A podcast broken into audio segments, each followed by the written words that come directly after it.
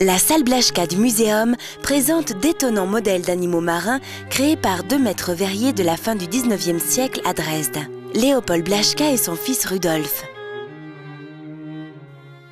Ces œuvres sont d'une fragilité extrême.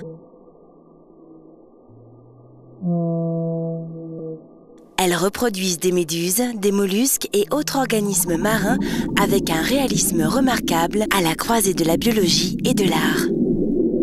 De très nombreux modèles sont sortis de l'atelier des Blaschka, mais les deux guerres mondiales ont causé des dégâts irrémédiables et seule une partie de cette production existe encore.